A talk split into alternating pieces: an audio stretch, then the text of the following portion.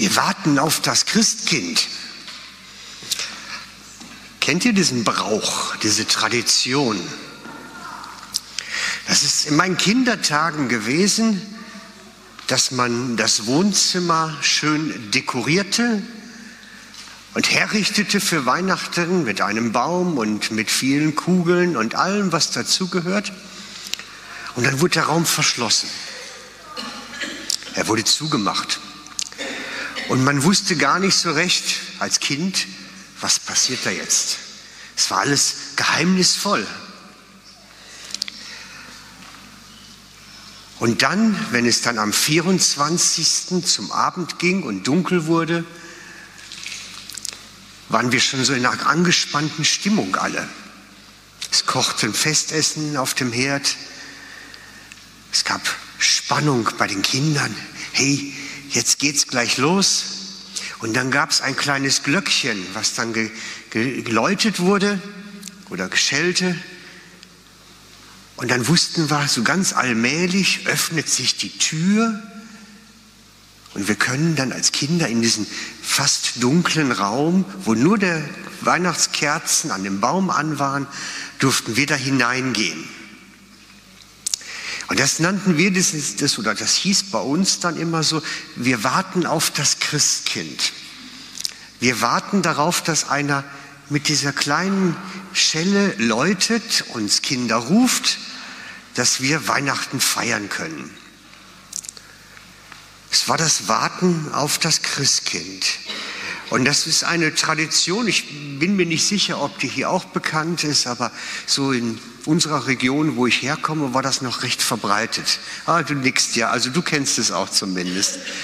Klar, natürlich ändert sich das, wenn die Kinder älter werden dann ist es eher so, dass wir uns einen Spaß daraus gemacht haben, rauszufinden, was es dann an dem Tag.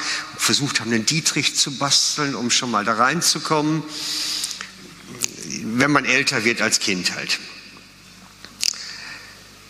Dieses Warten auf das Christkind war natürlich verbunden mit dem Warten auf die Geschenkli. Wir wollten Geschenke haben. Darum ging es ja. Aber wie man so ein bisschen auch aus der Geschichte heraushört, ich bin in einem nicht-christlichen Elternhaus groß geworden. Das heißt, sie haben zwar diese Tradition des Weihnachten und die Tradition, die da drumherum war, gepflegt, aber ich hatte schon später schon gemerkt, irgendwann, so inhaltlich passte einiges nicht. Denn ich meine, die Geschichte von dem Jesuskind ist eine Geschichte von vor 2000 Jahren. Und eigentlich feiern wir Weihnachten immer wieder seinen Geburtstag, seit 2000 Jahren. Und irgendwann habe ich natürlich meine Großmutter gefragt, warum feiern wir eigentlich diesen Kindergeburtstag immer wieder? Aber sie wusste dann auch keine rechte Antwort darauf. Wir feiern dass Jesus, der Messias, auf den damals so viele gewartet haben, der Erlöser, hier auf die Erde gekommen ist.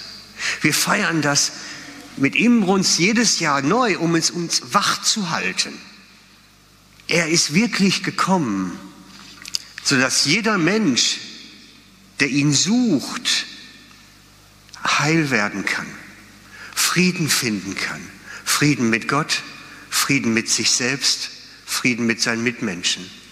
Jeder Menschen kann neu werden und Frieden finden. Es ist wirklich möglich. Und das ist das, was wir feiern, Jahr um Jahr. Und wir freuen uns darauf und sagen Danke zu Jesus. Das ist Lobpreis. Wir sagen Danke zu Jesus dass du gekommen bist. Gott, dass du deinen Sohn geschickt hast. Das feiern wir. Damals, als das Ganze passiert ist, vor roundabout 2000 Jahren, waren die Menschen in einer Erwartungshaltung. Sie haben diesen Messias erwartet. Das lag daran, dass die Schriftgelehrten und Priester haben darüber regelmäßig gesprochen Sie haben darüber regelmäßig berichtet. Da kommt einer, der wird uns Frieden bringen. Der wird dafür sorgen, dass wieder alles ins rechte Lot kommt. Sie haben regelmäßig darüber gesprochen. So wusste jeder in der Bevölkerung, da wird mal einer kommen, der alles wieder ins Lot bringt. Und sie haben dann jemanden erwartet, der ganz praktisch regiert, der ein Regent wird.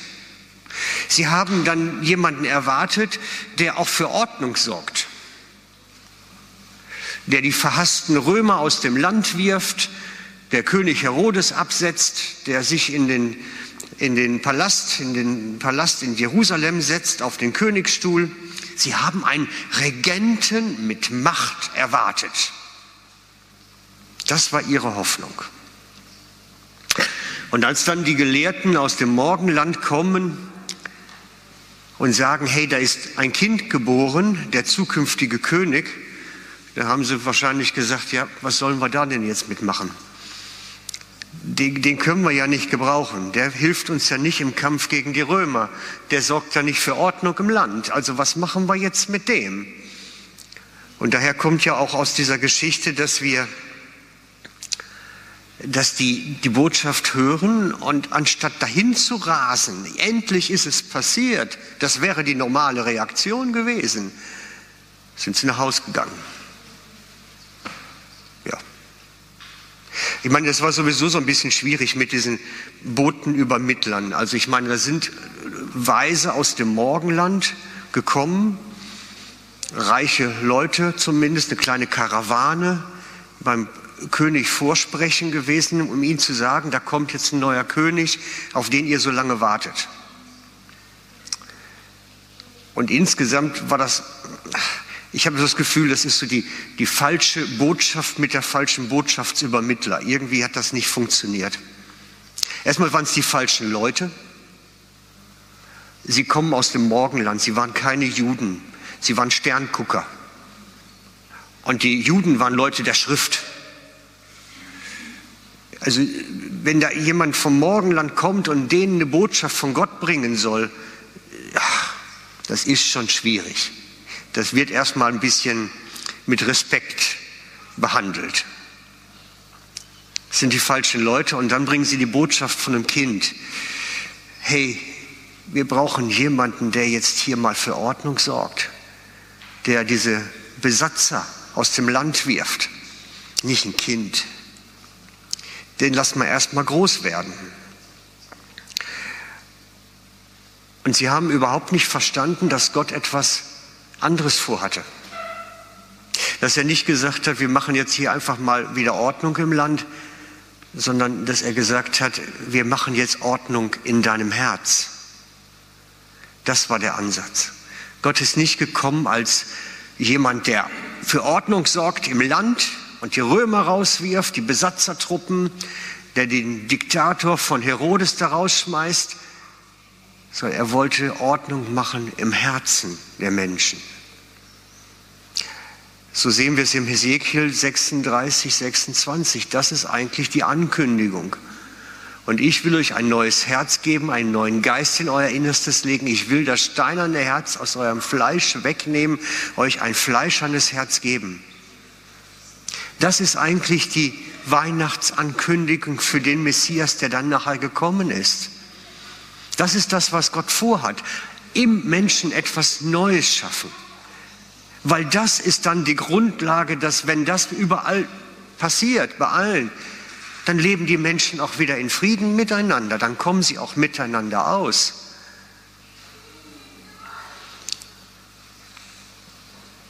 Jesus will im Menschen etwas neu machen. Und das sticht auch nachher bei dem Dienst von Jesus heraus. Sie hatten einen anderen Messias erwartet. Sie haben einen erwartet, der, ja, ich meine, das muss man verstehen ein bisschen. Ne? Sie waren mit einer Besatzungsmacht im Land. Die Römer haben das Land besetzt. Ich meine, ist natürlich, dass man da jemanden haben will, der da endlich mal wieder für Ordnung sorgt. Ich meine, was würde hier passieren bei uns im Land, wenn plötzlich hier ähm, Russen einmarschieren oder die Franzosen oder sonst wer und plötzlich sagt, hier, jetzt drücken wir euch unsere Regentschaft auf, wir sagen euch, wo es lang geht. Die Steuern liefert er jetzt bei uns ab. Das würde auch dann hier zum Aufschrei, hey, wir brauchen jetzt, das wird das Gleiche erzeugen. Und dann haben sie immer noch diesen Herodes-Diktator da am Hals gehabt, der einfach auch nur genommen hat, aber nicht gegeben. Naja, nicht immer, aber im Grunde war er auch mehr vom Stamm Nimm. Und sie wollten einen starken Mann, der sie befreit. Und Gott schickt ihnen ein Kind, das dann später gekommen ist, um die Herzen zu verändern. Und das war ein Konflikt dass sie ihn nicht erkannt haben. Sie konnten ihn nicht sehen, weil sie so andere Erwartungen hatten, weil sie so was anderes erwartet haben. Deswegen haben sie ihn nicht erkannt. Und ich glaube, das könnte uns genauso passieren. Das könnte uns genauso passieren, wenn wir einfach die ganze Zeit so eine Besatzungsmacht hier hätten, dann würden auch die Christen anfangen zu stürmen und zu sagen, jetzt müssen wir dagegen beten und machen und tun. Nein, Jesus ist nicht gekommen für eine politische Revolution, er ist nicht gekommen für eine Sozialreform, er ist gekommen für neue Herzen, für das neue innere Menschen.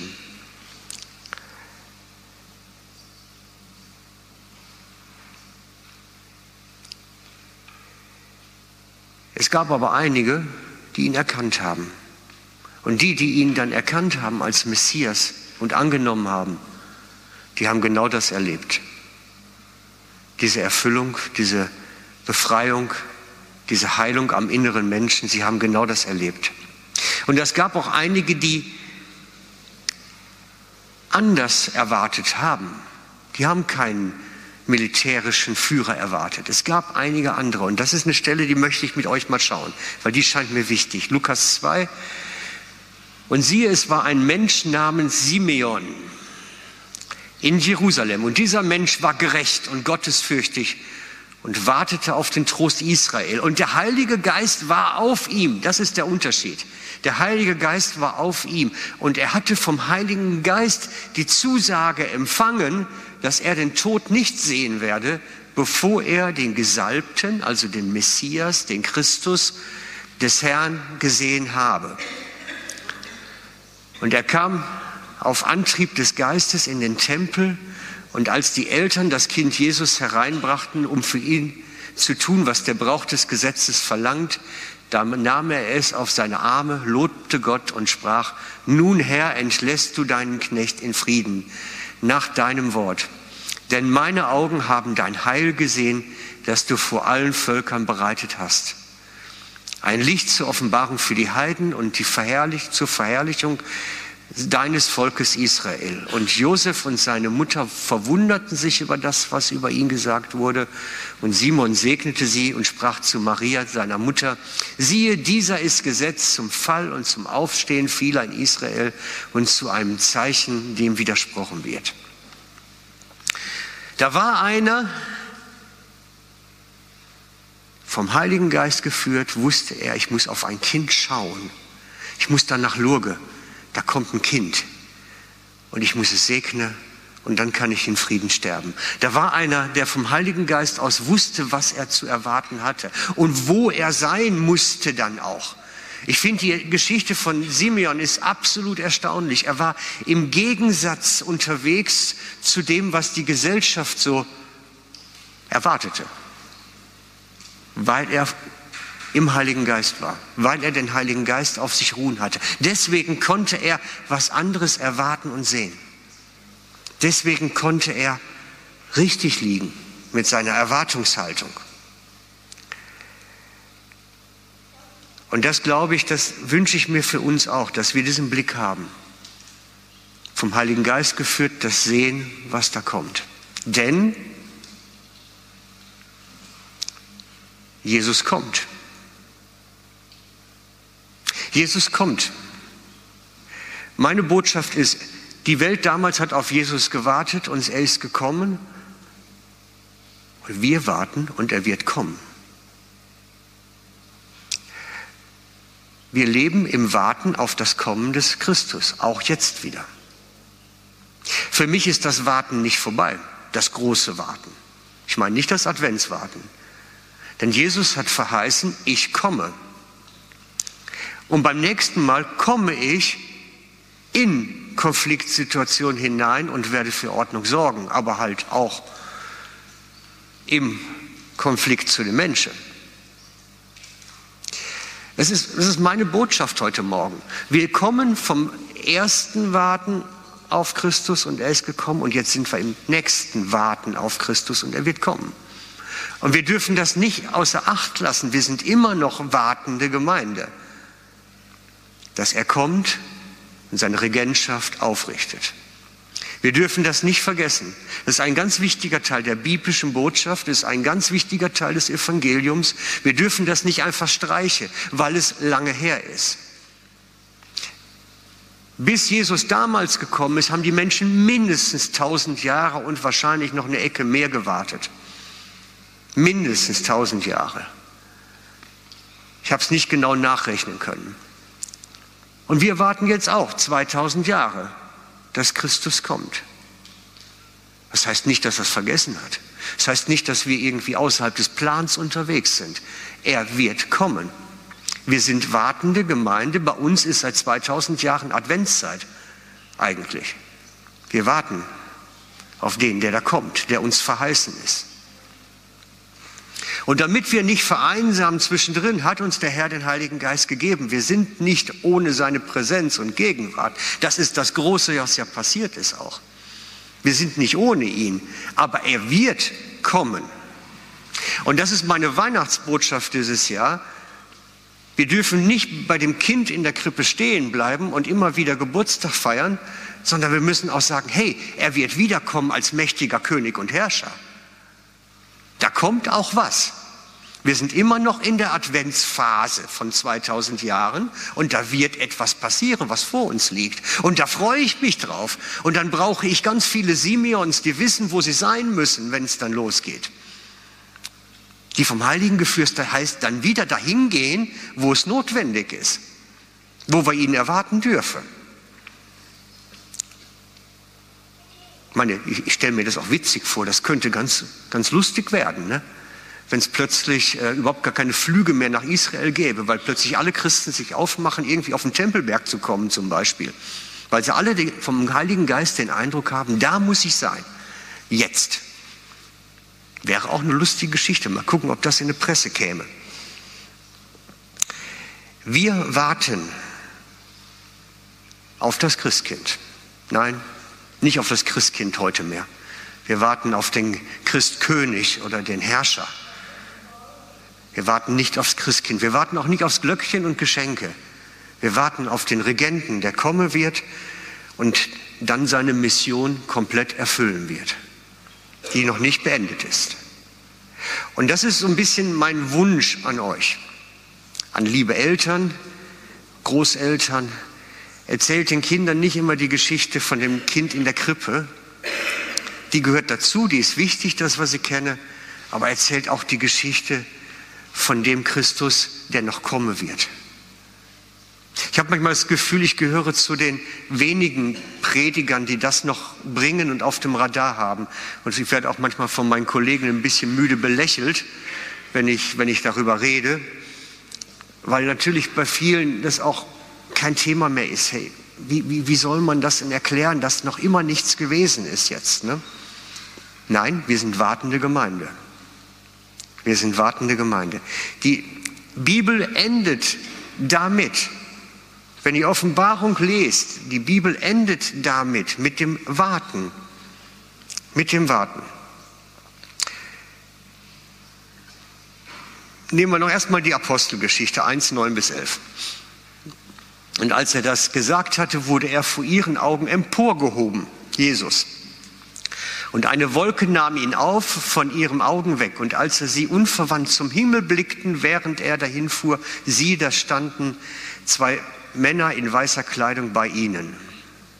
Die sprachen, ihr Männer von Galiläa, was steht ihr hier und seht zum Himmel, dieser Jesus, der vor euch weg in den Himmel aufgenommen worden ist, wird auf dieselbe Weise wiederkommen, wie ihr ihn habt zum Himmel auffahren sehen. Er wird wiederkommen. Wir sind immer noch wartende Gemeinde. Und das ganze Buch der Bibel endet damit auch nachher in Offenbarung. Offenbarung 1,7. Sieh, er, er kommt mit den Wolken und jedes Auge wird ihn sehen, auch die, welche ihn durchstochen haben. Und es wird sich seinetwegen an die Brust schlagen, alle Geschlechter der Erde. Ja, Amen. Er wird kommen, wie er gegangen ist auf den Wolken zurück zu uns. Und wir sind wartende Gemeinde. Und das ist meine Weihnachtsbotschaft. Wir sind immer noch im Advent. Das ist eine komische Weihnachtsbotschaft, aber ich, ich mag auch nicht auch mal was anderes sagen. Wir sind im Advent und das Warten ist immer noch. Und wir warten auf das Fest, was dann kommt, wenn wir vereinigt werden mit ihm. Das ist, dagegen ist jedes Weihnachten, was wir zu Hause feiern, nur ein Abglanz. Das ist, das wird Fest, das wird Party. Und ich möchte eigentlich mit euch das als Gemeinde auch bewahren, weil wir den Auftrag haben. Magst du diesen speziellen Vers nochmal geben. Offenbarung 3.10. Weil du das Wort, das zum geduldigen Warten auf mein Kommen mahnt, bewahrt hast, so will ich auch dich bewahren vor der Stunde der Versuchung, die über die ganzen Weltkreis kommen soll, um die Erdbewohner zu versuchen. Es gibt ein Wort, das uns mahnt, zum geduldigen Warten. Und wir sollen es bewahren. Wir sollen das Wort bewahren. Wir sollen es bewahren, dass Jesus gekommen ist und wir dadurch Frieden mit Gott und Frieden in unserem Herzen empfangen haben.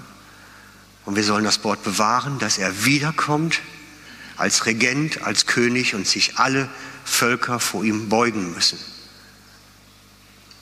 Und so sind wir vom Advent und Weihnachten im Advent und warten auf das, was kommt. Nickt einmal, wenn ihr das verstanden habt. War das, war das verständlich? Ja, danke. Ja, manchmal bin ich mir da nicht sicher, ne? dann überlegt man sich da was. Mir ist die Botschaft wichtig, weil eigentlich wünsche ich mir eine Gemeinde von Simeons. Die lauern darauf, da kommt was. Ist nicht immer ganz leicht zu handeln, aber besser als so, dass das vergessen gerät. Ich möchte es nicht vergessen. Jesus wird kommen. Und wir freuen uns darauf und wir erwarten es und schauen in den Himmel immer wieder. Ist schon was sichtbar? Wir werden sehen. Und ich möchte mit euch dabei sein dann.